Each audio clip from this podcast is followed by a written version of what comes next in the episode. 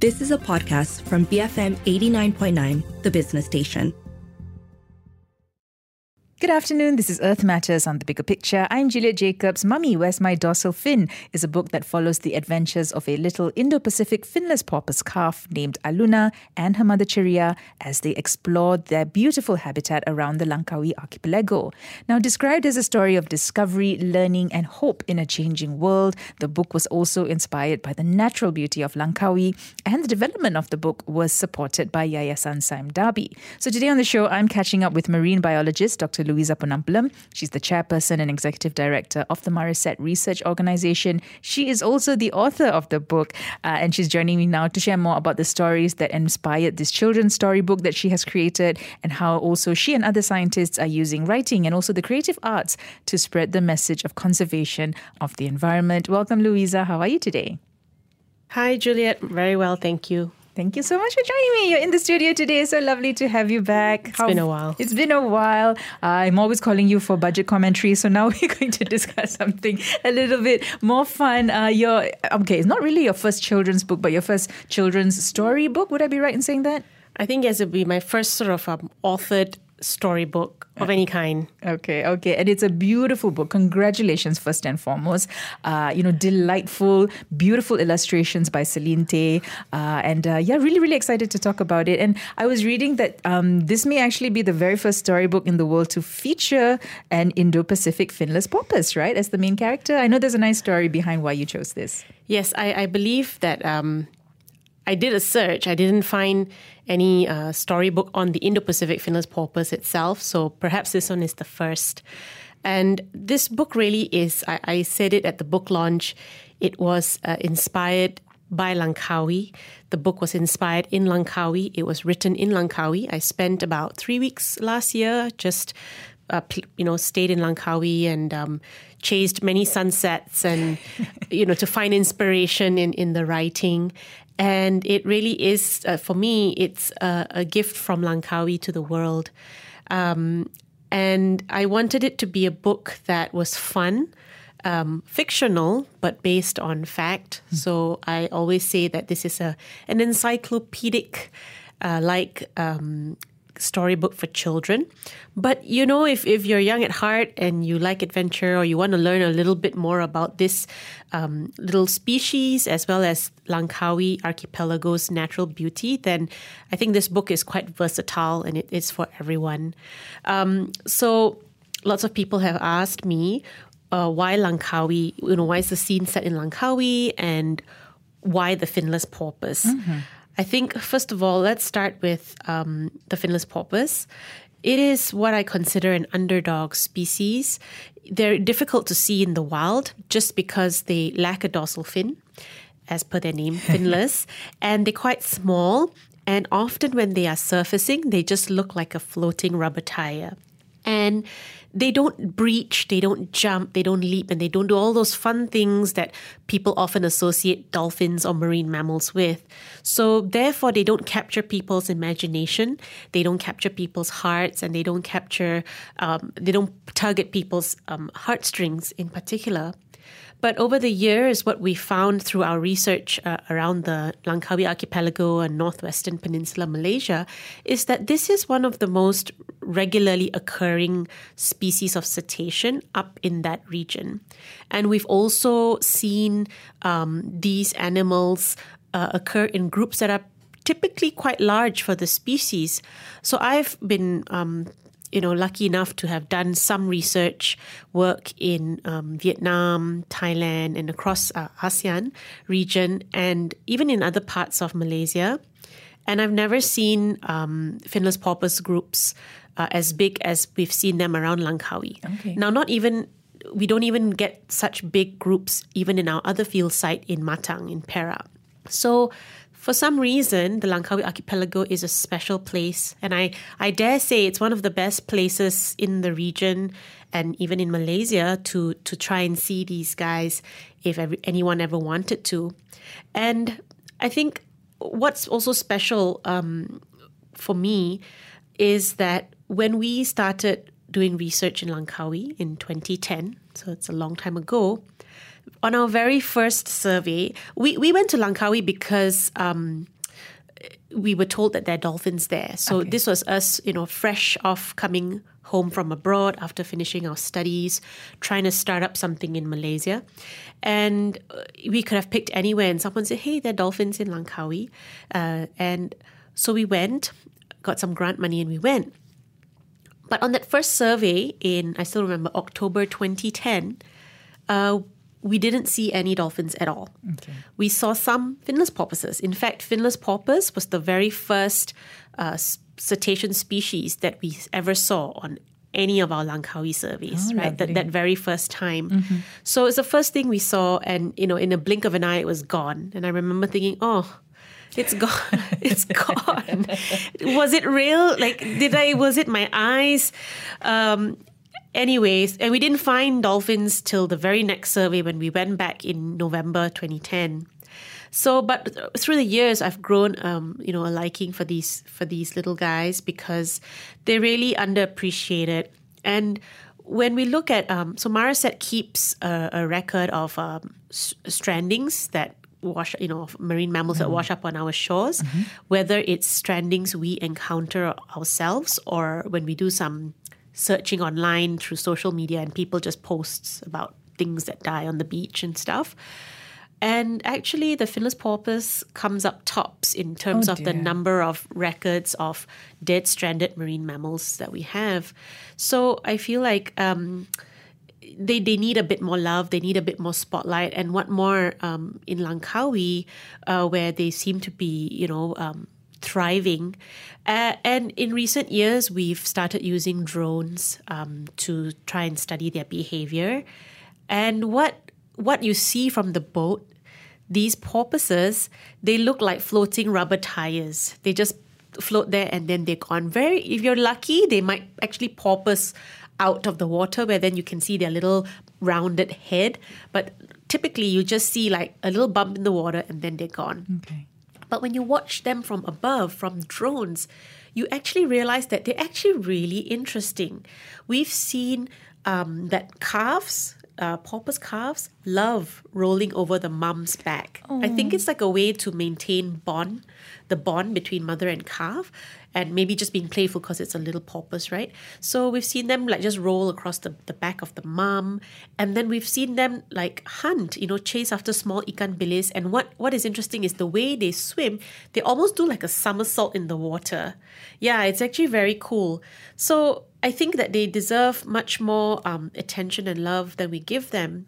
And in fact, I think, was it last year or the year before? Um, there was a scientific paper that was published by this guy named um, Temple, Temple et al. And he basically looked at the uh, bycatch risk of marine mammals or cetaceans across the world. And he made a top 10 list of cetaceans that were at highest bycatch risk. So bycatch is the accidental entanglement in fishing gear. So he made a top 10 list of cetacean species that um, had the highest bycatch risk across the world. And the finless porpoise um, made the list. That finless porpoise, whom we don't always think about, um, made that list in the top 10 list of species that have highest bycatch risk. So when you put all these things together, you know, it's like out of sight, out of mind.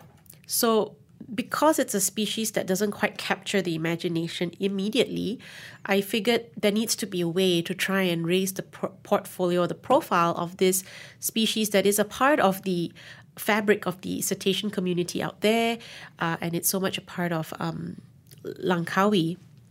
And as to Langkawi itself, why you know, finless porpoises occur all around Malaysian, the Malaysian coast in the coastal waters.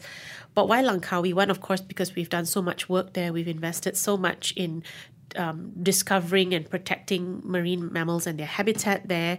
Uh, but also because you know, I'm in Langkawi a lot, and so often people, when they ask me, "Oh, where are you off to next?" I say Langkawi. Half the time, when someone asks me that question, the response is most likely Langkawi, and then the the response after that that I get is Langkawi again ah, eh, not boring ah. I've been there so many times, nothing to do lah. Ayo, and and for me, it's it's it's such a pity because I I can see where they're coming from. Um, And I think when, when we say the word Langkawi, a lot of times the what is invoked in people's minds is duty free shopping, right? Beach holidays. Yeah, beach and- holidays, uh, Pantai Chenang, banana boat, cable car, all those things, which is all fair and well. But no one has ever actually, uh, when I talked to them about Langkawi, actually talked about the marine life. And it's it's an irony because for an island, you know, an archipelago that basically has more than 100 islands, how is it that the marine life doesn't come into mind at all? And because we've been fortunate to do this research in Langkawi for so many years, we've literally circumvented the whole archipelago many times over. And we've been to these, you know, nooks and crannies and bays, you know, um, and, and little, little secret beaches that the um, the regular tourist route doesn't go to. And I'm I'm always, I mean, even till today, after like the five millionth time of you know being around Langkawi, I am never not taken. You know, my breath is never not taken away.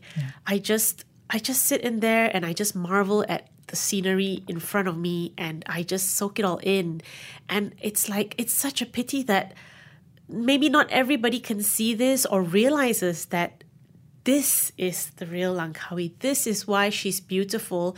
And despite all the rapid development that uh, you know that comes and goes on the island, it's such a reminder why Langkawi is worth protecting. She's worth preserving, and she's worth getting to know more intimately for her for her raw natural beauty. Right? We've seen like rock rock faces that are just majestic with their limestone and like these plants that you, you got to be tough to grow on limestone. Um, you know, we often see, uh, of course, all the bird life, butterflies crossing the, the water, um, and of course, the marine mammals. They're such big, iconic things, yet they're not really the first thing that people think about when you say Langkawi. So, really, I, I wanted to try and draw as many um, cool and exciting facts as I could uh, about Langkawi uh, and put it into this fictional storybook in a fun and in, but informative way, uh, in the hopes that if you never knew that uh, a meteorite once struck the island archipelago th- uh, millions of years ago, well, then you'd find that information in this book. Of course, along with just enjoying the adventures that um, little Aluna, the porpoise, and her mom go through in a day. Yeah, so she kind of takes us on a tour, I guess, of you know the different sort of um, marine mammals and marine uh, animals and, and wildlife that we can actually encounter just along uh, this archipelago as alone, isn't it? That's sort of like the story that you went for. Yes, so I I made sure that we covered the air, we covered underwater, and we covered on the water. Uh, I wanted to feature some uh, traditional fishing practice that uh, has just recently seems to have sort of stopped um, in the archipelago. But we even pre-pandemic, we were still able to witness this um, traditional fishing method where the fishermen would um, have these big shells, seashells, tied onto these strings, and then they lower it into the water and leave it there overnight. So that that's the way that they catch octopus. Uh, but speaking to my boatman recently, it appears that that one last remaining family who still practice, who had practiced that method of fishing, uh, doesn't do it anymore. I don't know why.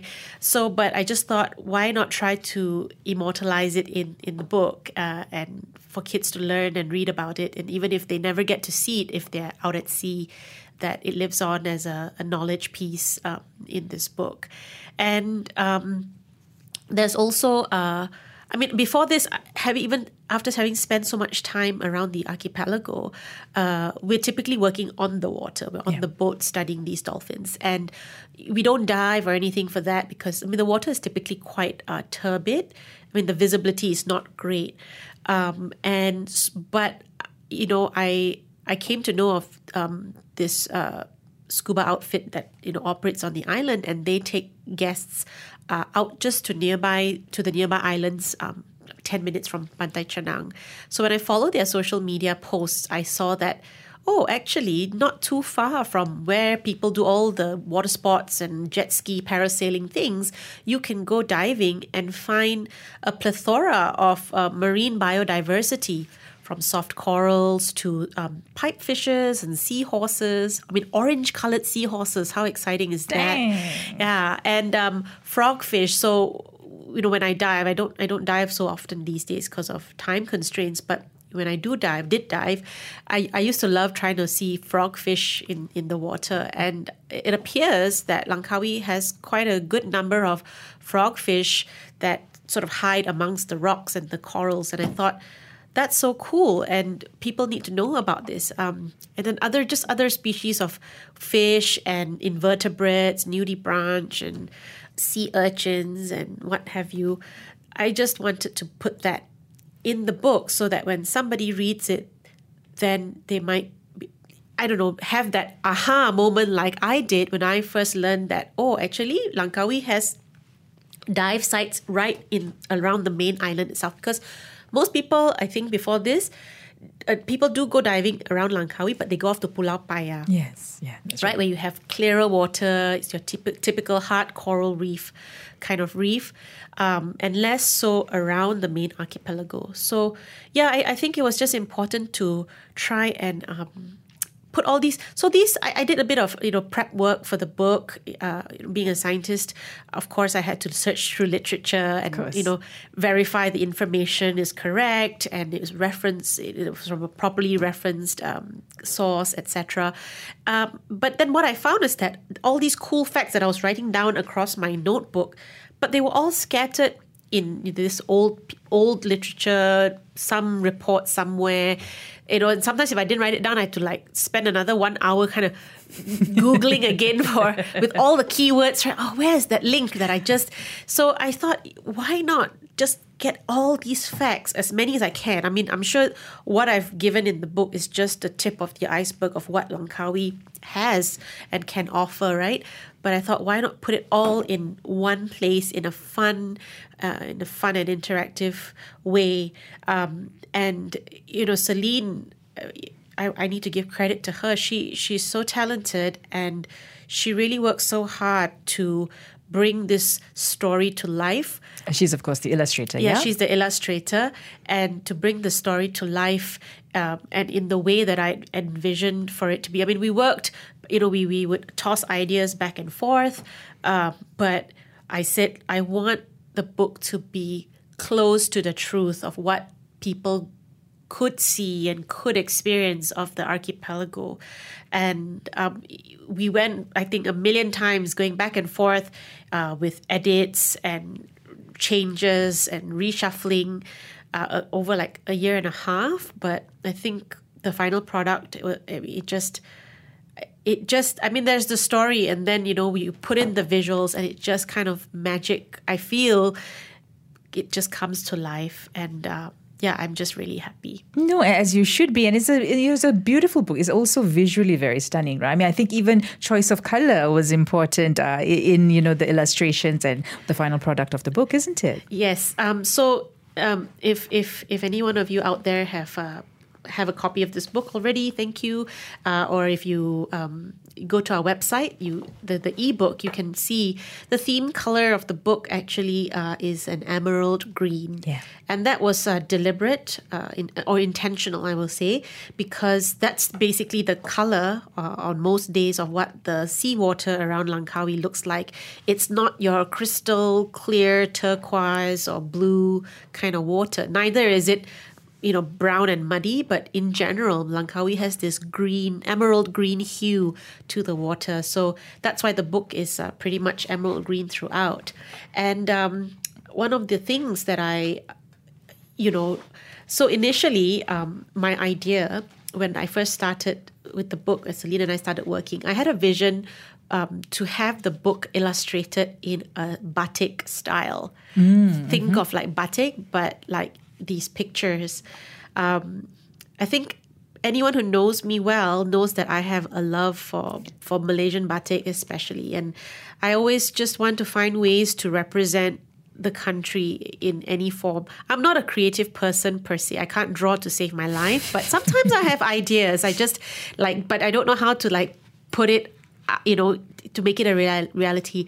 So I discussed with Celine and um, I think in the end we decided that it would be too challenging to make the whole book look like batik, but what what you would have is that when you open the book um, after you uh, pass the forward and, and the back two pages as well is this motif that is actually um, inspired by batik. It's in a batik esque style. Yep. And what you will notice in this uh, motif is that there are uh, two things, three things that are featured mainly on this pattern. One is the sea hibiscus.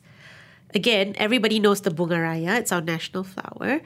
Um, and I love bungaraya, but I also love everything that has to do with the sea. So of course, when there's a sea hibiscus, uh, you know, even more, I, I, I like, oh, lagi suka, right? Yeah. So uh, sea hibiscus is a really beautiful flower. It grows in many parts of along the Malaysian coastline, and certainly you find it quite easily around Langkawi. And so I thought, let's let's put this beautiful flower in just so that people can try and figure out what is this flower and what's interesting about the sea hibiscus flower, uh, the plant, is that the, the leaves are heart shaped.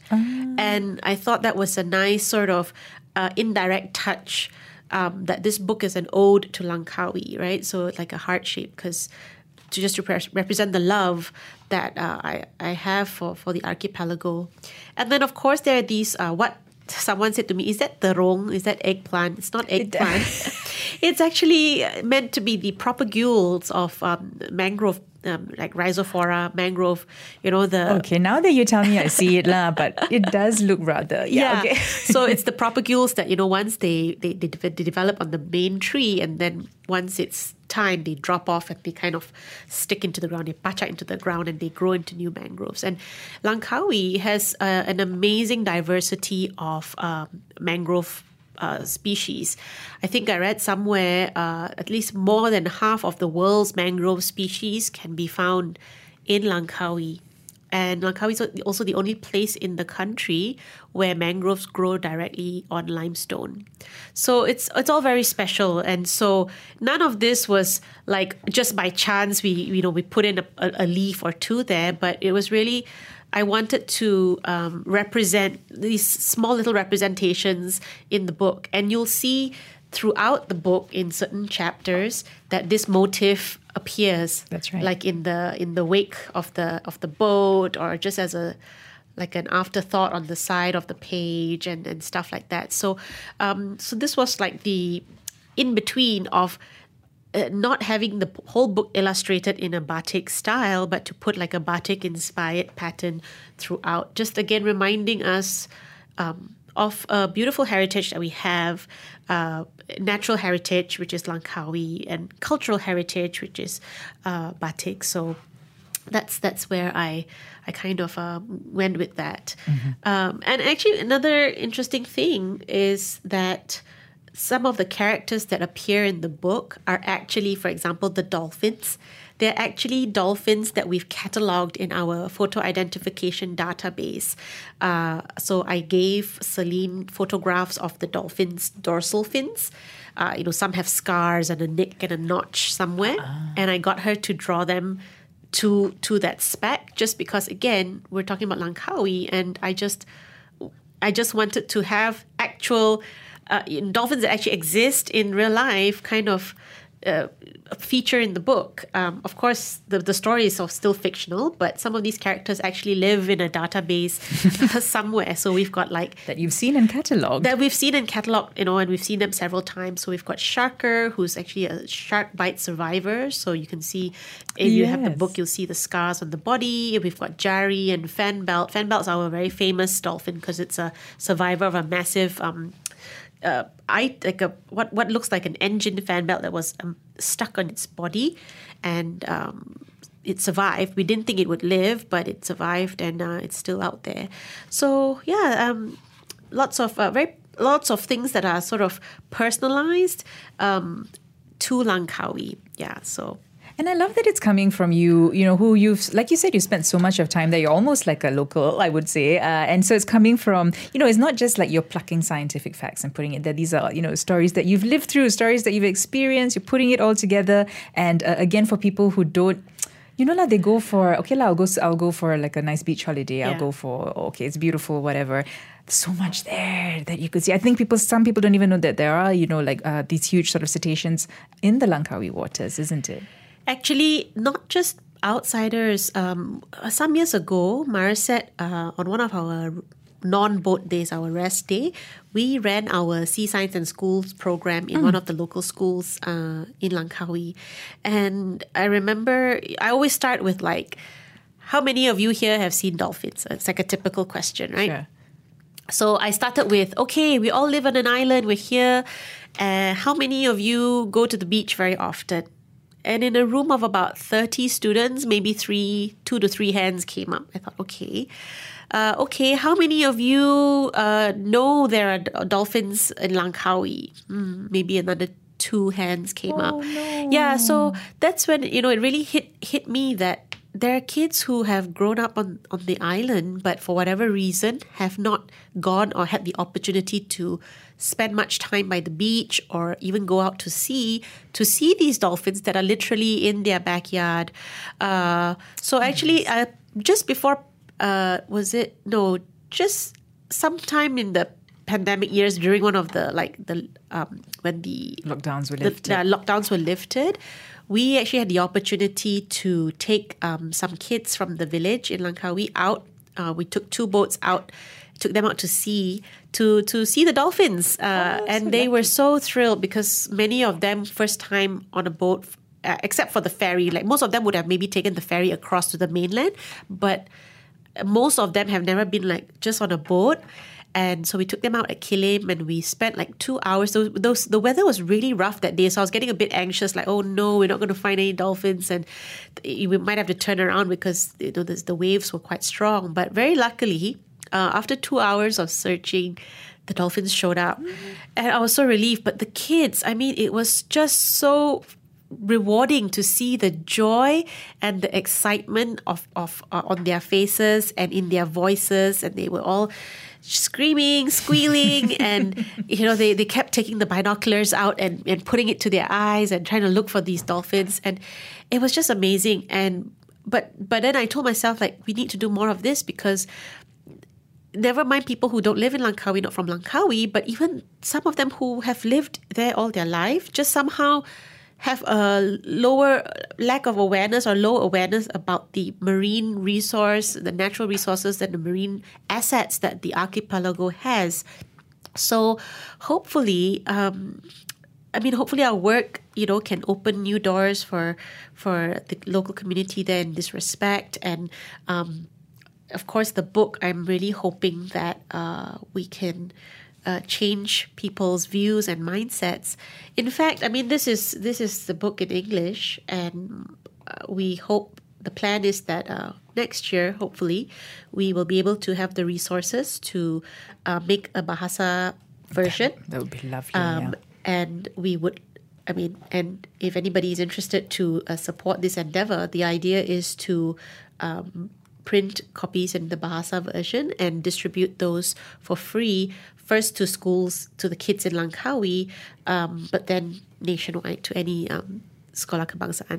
Yeah, I yeah. think we've spoken about this before, right? How there's a lack of, I guess, you know, stories or uh, information on conservation in uh, in vernacular languages, in, in, in, but also in Bahasa. Uh, a lot of it is in English, right? So yes. that would be a wonderful um, idea. And I guess you know what I also love about this book, right? Is you've got you've got this beautiful map there as well, yes. right? So you can sort of picture where exactly, uh, you know, you are traveling through through the story, and for me, because you know all these words that you've been using, there's a lovely glossary at the end, yes. which so helpful. You know when I'm trying to explain things to my kids, because I was reading, uh, I had the the digital copy, right? I haven't got the uh, the printed one just yet, but the digital copy, you know, they're like, "What does this mean? What does this mean?" So, lucky there's a glossary there for me too. I know. Uh, I, I, I after I wrote the after I wrote the the story, I realized, and I already tried to ensure that I simplified it down to as much as I possibly could. Sure, yeah. Um, and then I thought, but some words, it's just hard to simplify any further, mm-hmm. even though I've used the most simple form of the word to mean what I wanted to say. But that's where I thought a glossary would be useful because then uh, people can learn. And, and it's not just for kids. Uh, somebody read the book and clearly it's for me, right? I didn't know either. Yeah, somebody, an adult read the book and then uh, messaged me uh, and said I never knew what the word karst meant, K A R S T. Ah, okay. But now I know what it means because you listed that word out in the glossary. Uh, and, you know, this person lives in Langkawi and you know the Kilim Karst Geopark Geoforest Park is such a big part of the Langkawi Geopark. So uh, but she finally now knows what karst means. So I thought that's great. I think I'm happy I put the glossary in. I, I it, it was a challenge actually to uh, define those words in the glossary because okay I put the I put the word in the glossary and then it's like uh, okay, how do I explain this word now in the most understandable way, right? Because that's the whole point of a glossary. And the map, I'm I'm really happy. I when I was doing prep work for for the for the book, I, I read through so many kids' storybooks. I read books that were just like big words and five words per page to uh, sort of a little bit more complex like this book and everything in between you know i was looking at like design styles book vibes all of that and i was reading a book a kid story book from mozambique Okay. and this particular book caught my eye because it had a beautiful map on it of the place where the story was centered on and i just thought you know what this is this is a cool idea and so I'm going to propose it to the illustrator to see if she can make a map of Langkawi. And I knew that it, it would be a challenge because Langkawi is, you know, not just a, a evenly shaped island and it's an archipelago of so many islands. But I thought, let's just try. And I and Celine did a good job at the map. And so many people have said this map is beautiful. And I was actually very happy because the other day, a friend of mine, she she got a copy of the book and her i think her seven year old daughter was reading it as a bedtime story, and apparently she kept the the daughter kept referencing the map Perfect. just to sort of um, get her bearings on where what was where based on the storyline. So I thought, okay, it was a good idea to put the map in then because it's it's not just a beautiful map, but actually the readers have a a use for it. Yeah. So And um, you and you know that little one is going to come with the book when they go to Langkawi and use that as their reference point as well. You know that's going to happen that too. would make me so happy, really. Um, So it's it's a beautiful book, Louisa, and you know, Thank really, you. Uh, you know, congratulations again. And uh, there is, of course, a um, an online version. So there's a, P- uh, a PDF version uh, Yes. on the MareCet website, right? and yes, that's for free, right? Yes, for free. Okay, but the book itself can be purchased, uh, and I think it's forty ringgit, Yes. uh, and it's available at the um, where is it now? It's available at your uh, your online shop Yes, and Shopee. and Shopee. Okay, Yeah, so we just need to search for the Little MareCet shop on Shopee, right? Yes, correct. Uh, or you can contact you guys as well, right? At shop at marecet.org. Yes, correct. Okay, and I believe all proceeds are going to go towards supporting the good, uh, the important research that you guys are doing as well. Yes, definitely. Okay, all right, Louisa, thank you so much. Uh, but before I let you go, you know, very quickly, I do know, you know, you are doing. This is something that you know, I think all the scientists and conservation scientists and biologists that I speak to, you know, the, yes, we graduated with this degree and this PhD, but yeah, a lot of our work is, you know, finding creative ways, isn't it, to get people uh, interested. I mean, and you also do things like the whales on the wheels um, uh, education, m- mobile marine education. You're doing. I mean, what are some of the other projects in the pipeline? So uh, definitely, I think we live in a, a a changing world. The world that's changing very fast, and not just the world, the physical world itself, but people are changing. You know, I think uh, uh, I, I think attention spans are getting shorter. Uh, everyone's looking for some because with social media and all these things these days, digi- digital things, people are looking for. Th- anything that's different. So I think we need to always um, pivot the way we, we do things, uh, including science, including conservation, because we need to be able to relate to, to people um, and for them to be able to take notice of what you're trying to say or do. So uh, definitely, um, it's very important, I think, to merge uh, science with the creative side of things.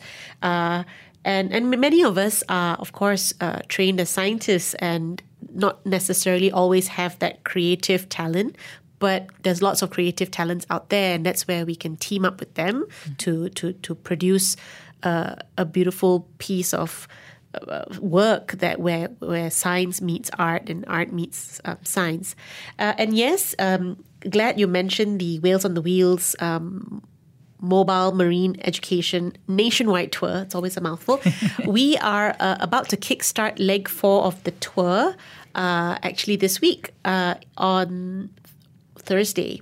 we leave to Kelantan first. So we start in Kelantan and we're going to make our way down through Terengganu uh, and then Pahang and then uh, Johor East Coast, so Mersing Desaru, nice. and then we will wrap up that leg of the tour in Kota Tinggi in Johor, and then come back. And then the grand finale of this tour will be in Selangor, Klang Valley, KL, uh, Putrajaya in October. So we've already toured half the country last year. We covered most of the, yeah, we covered all of the west coast, all the way up to Langkawi. So we took the whale truck on the car ferry across to the island.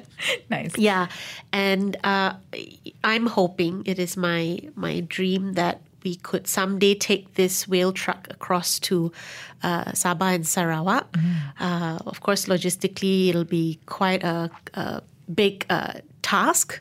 And it can be complicated, and, and but lots of people have said, why don't you bring it across to Sabah and Sarawak? And so, but if we have the resources, uh, we would definitely want to do that. So that's going to be happening, yeah, this week, our Lake four-hour tour.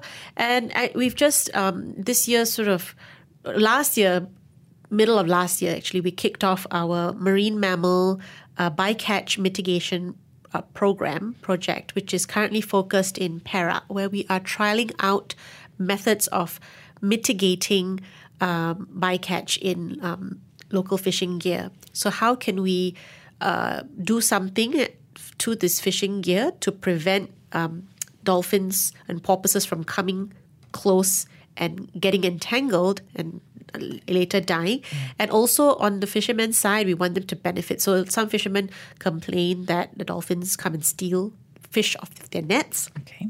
And sometimes when they do that, the nets get damaged, and to fix a net can be quite costly.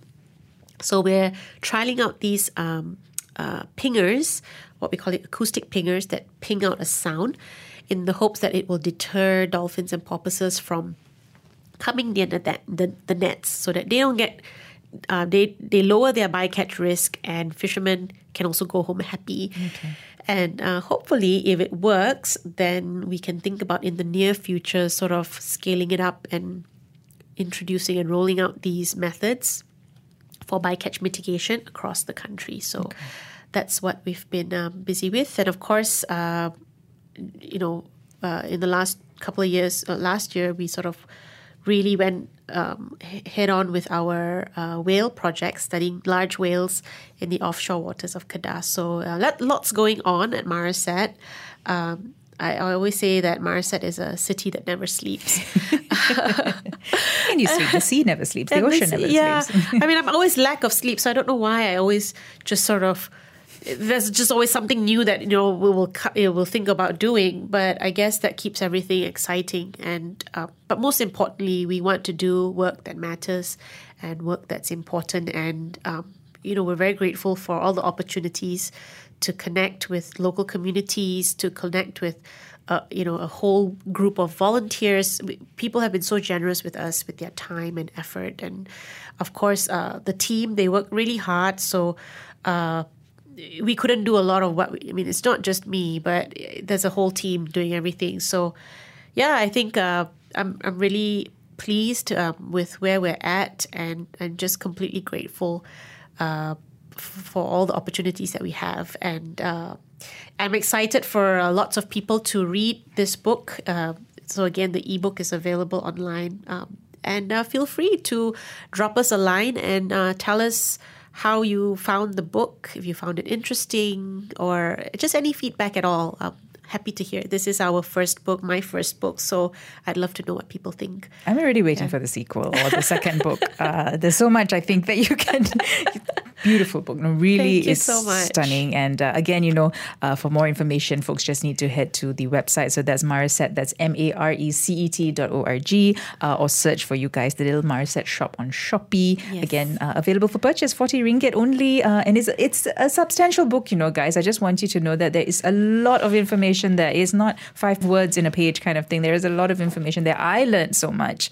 Uh, and of course, you know, with my little brain, I really appreciated the illustrations as well. My kids and I did. So again, do get that book uh, as soon as you can. Louisa, thank you so much for joining me today. Thank you so much, Juliet. It was an absolute pleasure. I was speaking to Dr. Louisa Ponnampalam, Executive Director and Chairperson of the Mar- MareCet Research Organization. She's also a marine biologist and now the author of Mummy, Where's My Dorsal Fin? If you miss any part of our chat today, you can always search for the podcast at bfm.my slash earth.